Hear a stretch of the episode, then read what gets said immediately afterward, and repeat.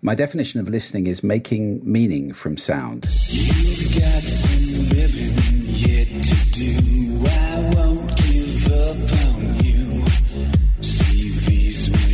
Hey guys, welcome back to another episode of the Man Talks podcast. My name is Roger Nair, and I'm going solo today as our founder, Connor Beaton, is spending some much needed family time up at the lake. This podcast brings together the best thought leaders, teachers, and extraordinary individuals to teach and mentor you on how to be a top performer in life, love, and business. Imagine having experienced mentors with decades of wisdom delivered right to your ears. We talk about purpose, legacy, influence, love, sex, success, and so much more. So don't forget to leave us a review, subscribe, and join the thousands of other change makers in our community on Facebook or go to mantalks.com. Have you ever had the experience that people don't listen to you? Would you like to be one of those people for whom others instinctively fall quiet and really listen, whose words carry real weight and impact? Then Julian Treasure is the man for you. Julian Treasure is a sought after and top rated international speaker. Collectively, his five TED Talks on various aspects of sound and communication have been viewed an estimated 40 million times. His latest talk, How to Speak So That People Want to Listen, is in the rare group that has over 10 million views on TED.com alone, putting it in the top 20 TED Talks of all time. Julian's book, Sound Business, is a seminal work on creating intentional, effective business sound, now in its second edition and also published in Japanese. He's been widely featured as a sound and communication expert in the world's media, including Time Magazine, The Economist, the Times, TV, and radio in the UK, US, Canada, Australia, and the Netherlands, as well as many international trade and business magazines and websites. It's an amazing conversation. We dissect everything you need to know about listening. Looking forward to it. Ladies and gentlemen, Mr. Julian Treasure. Julian, thank you so much for joining us on the Man Talks podcast. We truly, truly appreciate it. That's my pleasure, Roger. Excellent. So before we get started, we always like to ask our guests if they can share with us a story about a defining moment for them as a man. Well, I think for me, that would have to be the moment when I started my own business for the first time. That was back in 1988, and I was marketing director for a successful computer magazine publishing company in the UK, traveling quite a lot. And I kind of just got very dissatisfied. I think a relationship broke up, and I went out with a friend of mine, and a very old friend of mine who ran his own agency. We had a few tequilas, I remember. And by the end of the evening, it seemed like a good idea to change my job, sell my house, move to a, a completely different place, you know, really change everything.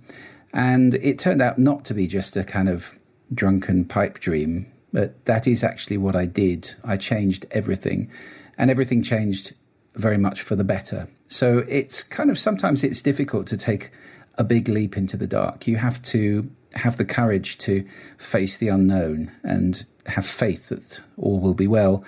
I guess I did, and I'm very glad I did. Excellent. So so that brings us to to today and and just to you know build a little bit of context for the listeners can you explain to everyone sort of what it is that you currently do now? And, and, more importantly we like to know why it is that you do what you're what you're currently doing. I run a company called the sound agency which i started in 2003 actually. After that first business that was a magazine publishing business which i sold in 2001 the sound agency has a very simple proposition. Good sound is good business many people uh, especially brands, actually, big, big brands, they spend loads of money on how they look and they never think about how they sound. And yet, we experience the world in five senses, not just one.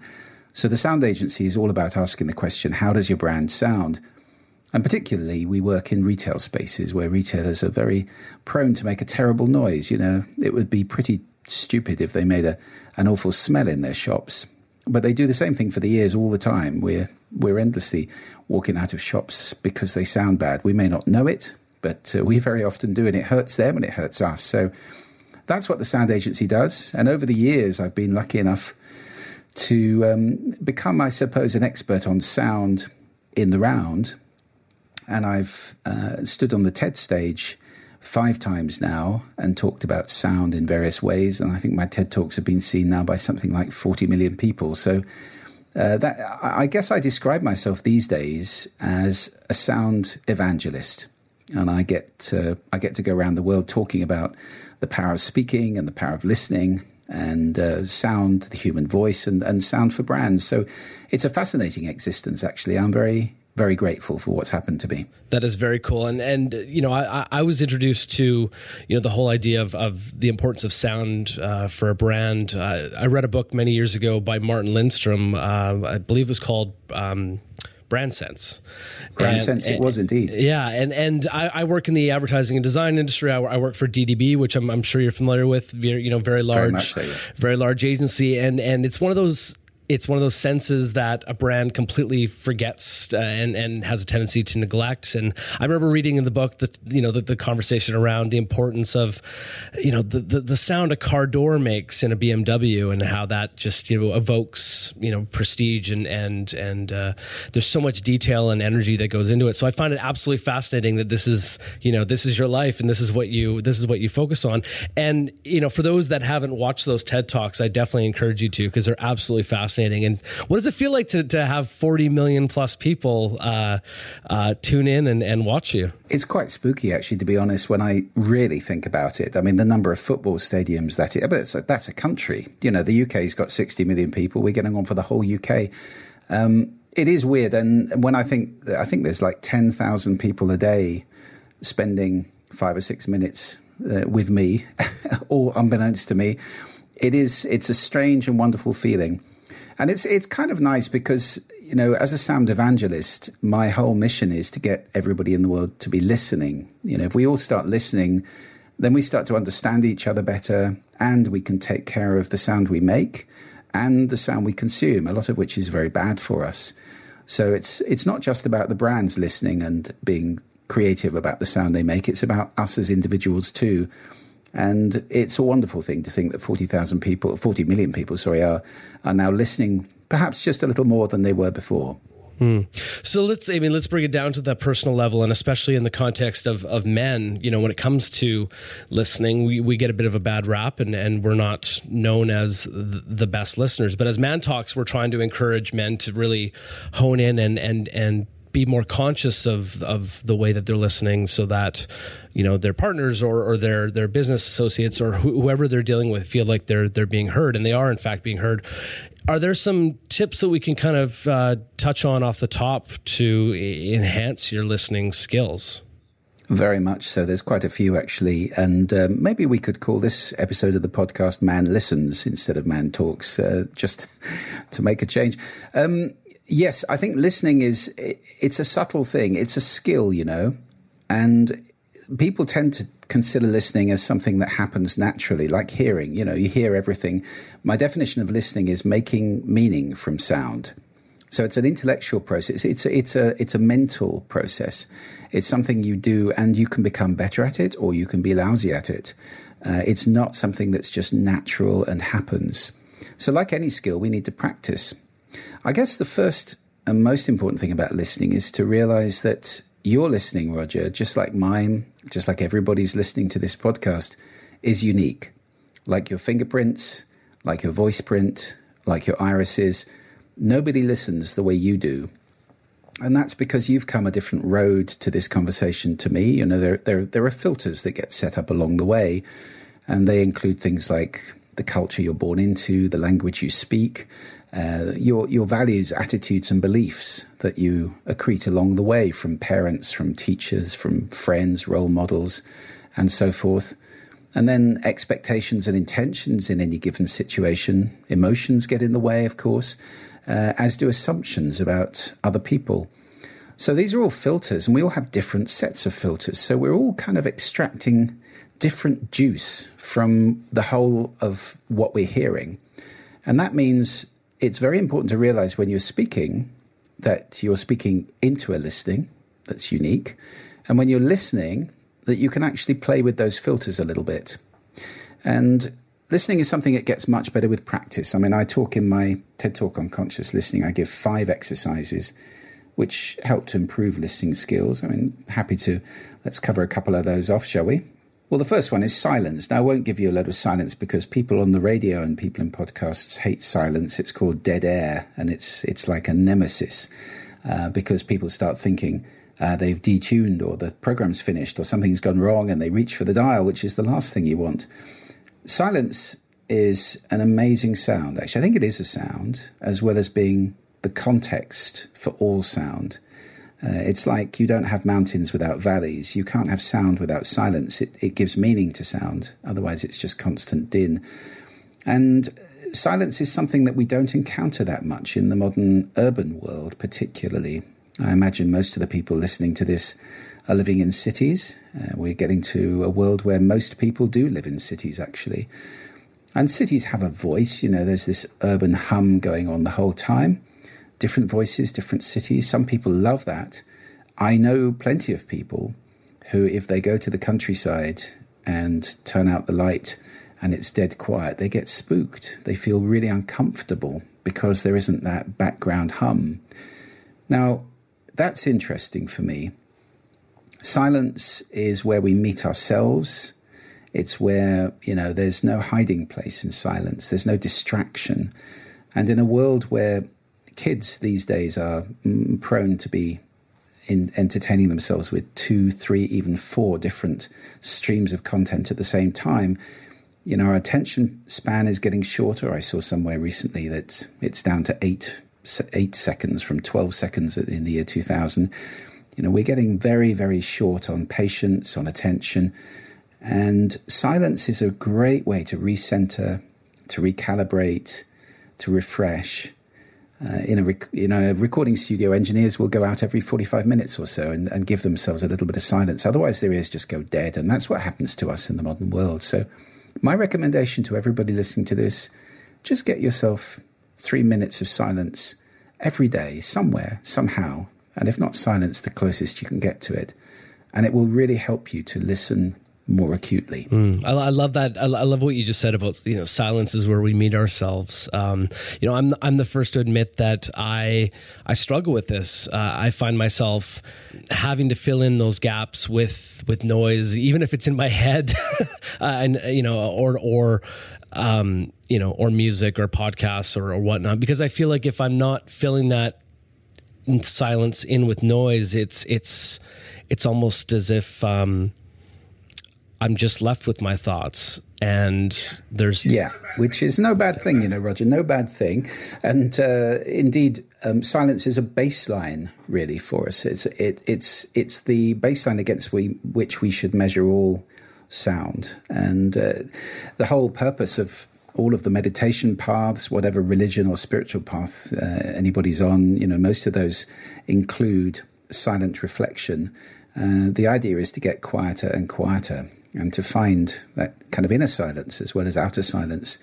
So the outer silence is just a good practice, I think. And and to your point, silence is a big part of mm, you know making up the the noise. It, it is a part of that that noise. It is a noise. Um, I'm reminded of the the, the French composer. I think it was Claude Debussy, who said that you know music is what happens in between the notes. Yeah.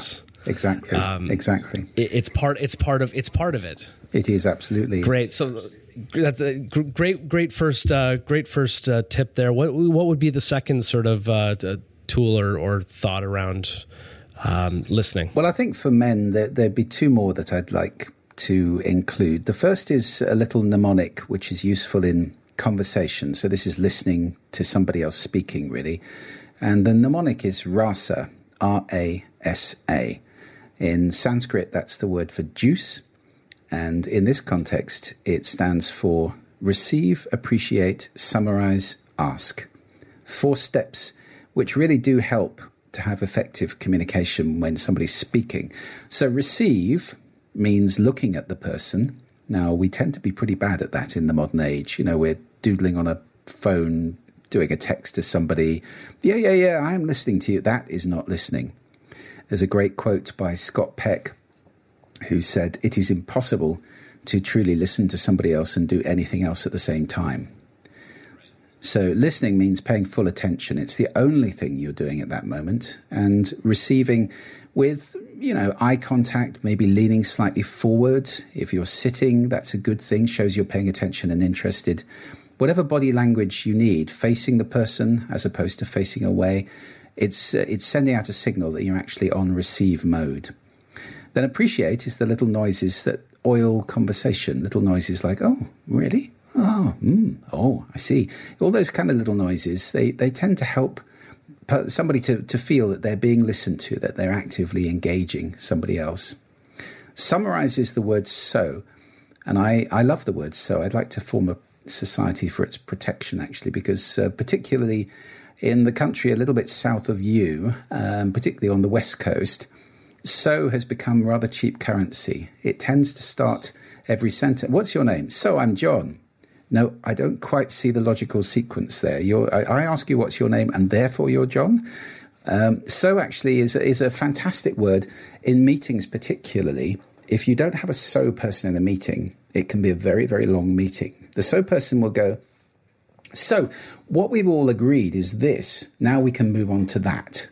It's a summarizing word. It's a very powerful word for putting aside a bunch of content and then moving on to something else. And then finally, we have uh, ask. Uh, and ask is questions uh, at the beginning, at, in the middle, at the end, especially. Questions really show that you're engaged and alive and interested in the subject. So, RASA, receive, appreciate, summarize, ask. It's a very good mnemonic for business conversations and also for when you get home for conversations with your partner and your family. And what, and what would be a good example of, a, of an ask or, or a question that you would, you know, uh, use, let's say, in, in a relationship with uh, with a partner? Uh, I never knew you were interested in that. Uh, where, how did that happen? Or um, so uh, really, well, that's that's amazing. Uh, when would you like to do that? Uh, you know, just engaged, active, positive questions, which probe for more information or more detail, or which you know elicit action. Mm-hmm. I, I, so, I, had a, I had a mentor who liked to always say, you know, tell me more. I want to mm. I want to know more about that. You know, kind of, and it mm. just it. It, it it got me talking more and it got me more and it, it increased that level of engagement between us and it made me feel like he was actually truly interested in what I was talking about and wanted to learn more and and the conversation just had a natural flow to it. Yeah, definitely. That's really nice. Great. So, the, what, the what third the third exercise, area? Yeah yeah, the third exercise I'd like to suggest for men in particular is um, a very important one. I mean, what's the biggest complaint that women tend to have in relationships with men and about men, uh, that, particularly? That we're not listening to them. Yeah, yeah, he never listens. He never listens to me. Uh, there are different listening positions and this is metaphorical. I'm not talking about a physical position, but when you start to play with the filters and you set the filters slightly differently, you can move to a different listening position. So, different ways to listen, really. And we don't think of that very much. We kind of assume that listening is just listening. There's only one type of listening, there are many. And it's very powerful when you recognize there are many to start asking yourself, Am I listening from the best place for this conversation? So, for example, critical listening is where we t- typically sit, especially in business. It's kind of assessing, analyzing, teasing out what's useful to us, discarding what's not. It's a, it's a very, very useful form of listening, but may not be so useful if somebody comes to us and asks for time off for bereavement. You don't want to be marking them out of 10 in how well they're doing this. That kind of listening may not be so appropriate. And when we come to the genders, I think uh, it, it's not too much of a generalization to say that there are typically slightly different listening positions between men and women. So, women, and not all women, not all the time, this is a generalization, but women tend to listen from a place I call expansive. Now, expansive listening uh, doesn't have a, a, a fixed purpose. Uh, it's a, a, way of being with somebody and just going where the conversation flows. So that's why I call it expansive. It tends to expand. It can move on, and uh, nobody's quite sure what the destination is. It's the journey that matters. Men, on the other hand, tend to listen in a way I call reductive, which is very much for a point to solve hmm. a problem. you know, we love we love problem we love solving, to pro- we? we love to solve problems, don't we? We do, we do. So a male conversation is typically something like, "I've got this problem. Here's the solution." Oh, thanks. You know, right. that's kind of the way we transact. And so, as um, men, as men, are we are we are we listening for those problems so that we can jump in and solve them? Very much. So you get a scenario where she comes home and says, "Oh, I've had this terrible day. This happened. This happened. This happened," and he he looks up from the football game and says, have a bath, you'll feel much better. Now, in the male world, that's problem solved, back to the football. But in the female world, that was not quite what she was looking for. She was looking for something like, you poor thing, sit down, let me pour you a glass of wine, tell me all about it, you know, just being with the person. So we can achieve great things if we move out of our typical, regular, habitual listening positions and actually challenge ourselves maybe from time to time to move to a different listening position. Now, equally, I mean, I would say women can quite uh, could could quite helpfully uh, move to a reductive listening position when they've got something they want solved, like how on earth are we going to get the trash taken out every Wednesday? And, you know, the man will jump on that problem and be out there to solve it immediately. So, posing things as problems is a very good way to get men into action. Now, you know, these are big generalizations, and I'm not saying everybody's like that. Nevertheless, I think the inquiry is a very useful one. When you start to ask, where do I typically listen from? Could I listen in other places or from other places? And there are as many listening positions as you can care to imagine. I mean, the ones I'm describing are just examples. There are as many as you want. Absolutely. And, you know, this isn't a generational question. I know this is something that, that we all struggle with, but, uh, you know, there, I know there's a, a, a, large conversation around, there's a tendency for, and this isn't just a, a male thing, but when people listen, they're, they're constantly thinking about what the next thing is that they're going to say or or how are they going to respond and and they're not truly listening at, at all. Um, do you have any sort of uh, advice for how to get around that? How to how to get better at that? Because i struggle with that. I'm sure all the listeners uh, as well struggle with that. Um, i guess it's a, a matter of being present. How would you try to tackle that? Yeah there are a few kind of bad habits that get in the way of listening big time. One of them is what you just described, which I call speech writing. So that's me constructing my next witty piece of dialogue while this inconvenient noise is going on fr- uh, in front of me, which is you talking. And um, it's pretty evident when somebody does that a lot. You know, they're not an easy person to be around because they'll tend to come in with non sequiturs. The, the conversation is a bit disjointed. They're clearly um, disrespecting what's being said to them and there's a, there's a kind of arrogance to that. I would suggest not doing that. And there's a great um, way of thinking about listening, which is very peaceful, I find, which is when you're listening, you just switch off and listen. You know, you do nothing else. You don't try and prepare what you're going to say next. You trust your mouth and your brain to engage at the right moment and to come up with the right thing. So there's a kind of faith that you have to have in yourself I think a lot of speech writing comes from fear, actually. It's from fear of not saying the right thing or not being witty enough or whatever. So we have to work at it really hard and prepare it. Um, so it, having a bit of faith and just calming oneself and listening to the other person. And there's a kind of letting go that happens in that moment, which is very peaceful, I find, and very beautiful. And then the right thing will come out of your mouth. There are some other ones, you know, Roger, as well, bad habits, uh, looking good I mean, that's part of speech writing, or speech writing is part of looking good, I guess. We all like to look good.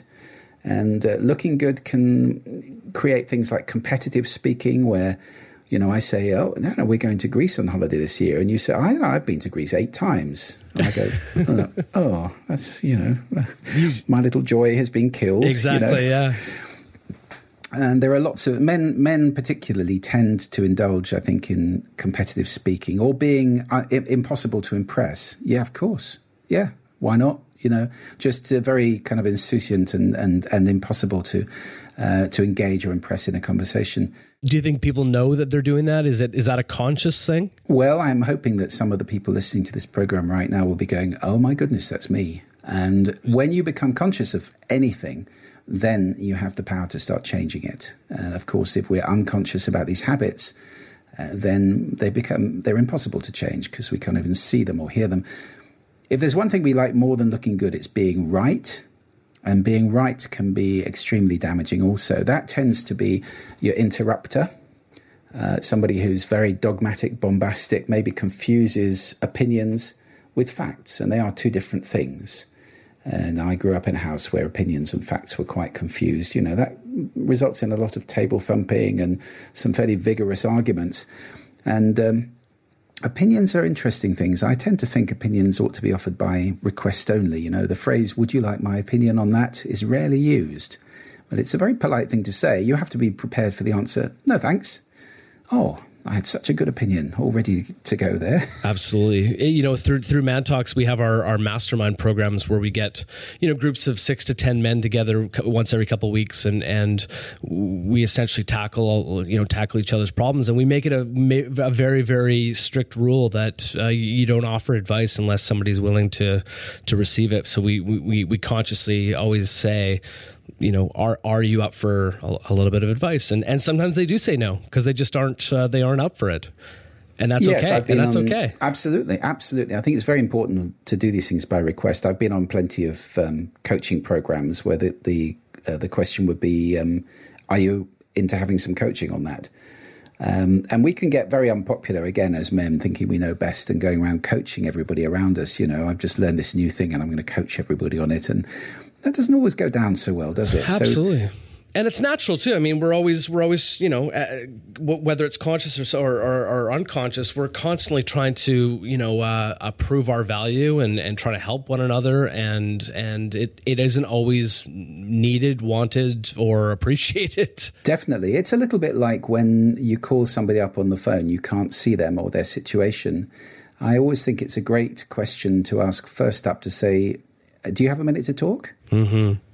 Many mm-hmm. people don't do that, and they steam straight in, not realizing somebody's standing half out of a bath, or uh, they're just stepping onto a train, or you know, some cataclysmic thing is going to happen if they're talking at that moment, or they've got seven people waiting for them to give an address. Right. To your earlier point, I mean, you need to, to move into a different listening position, and and you don't want the listener to be in a in a difficult position. You want to be in a position where they can accept your, you know, they they, they can accept your uh, your message and and actually be in a position to listen to you. Definitely. And of course, if we're right the whole time, and that does tend to result in a lot of the use of the words I know. Mm. You know, if you know everything, what do you learn? Mm-hmm. Nothing. Nothing. Nothing at all. Yeah. So it's very important a lot of the time not to know things and to be open to uh, to be curious and, and, and, and open to learning things. So uh, those are some of the, the, the big blocks. And by the way, if there are any interrupters listening to this, and I imagine there might be a few, um, you've probably heard of the three second rule, which is count to three before you speak. I think that's very challenging for an interrupter. My suggestion just take a deep breath before you speak every single time. And then you might realize, as you're taking that deep breath, that the other person is still talking. Right. And it gives you just that moment to go, oh, hang on, not my turn yet. Yeah. And don't be afraid of that silence.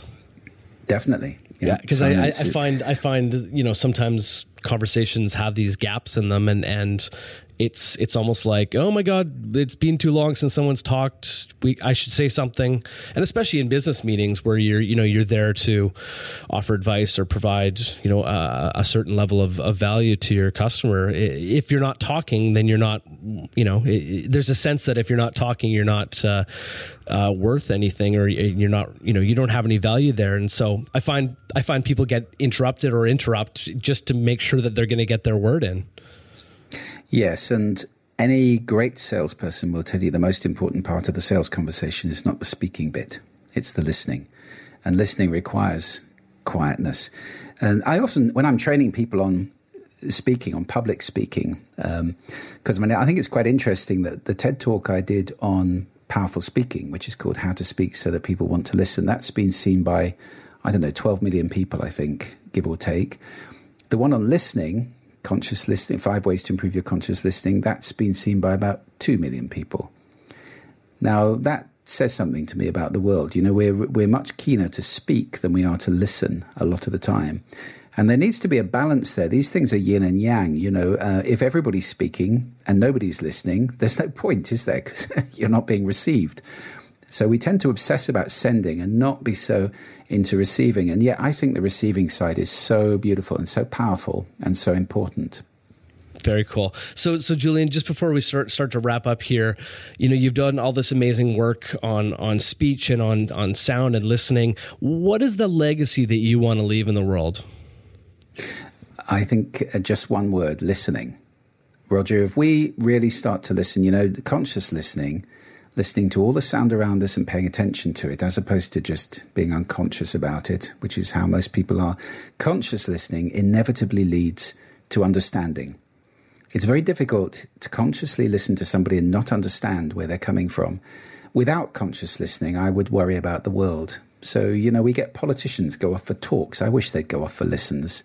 You know, it, it's so important that we listen to one another and listen to the world around us. And, you know, there's all these rich and beautiful sounds to explore and to enjoy and to cherish. And uh, we tend to ignore them. And that's why the world gets noisier and noisier. And it's why there's more and more disagreement. And my goodness, you know, what's happening in America at the moment, what's happening in my country at the moment, there's been just a huge amount of talking, even shouting, and very, very lit- little listening. So I think listening is the sound of democracy, listening is the sound of understanding. Listening is, is what we need in the world. And if I've had an impact and got people to listen a little bit more, then I shall be very, very happy. Oh, I'm sure. I'm sure they are very, very happy. And and if they if they wanted to learn more about you, what's the best way to do that? And also, what's you know what's something that you're working on these days that you're super excited about that you want to that you want everybody to know about?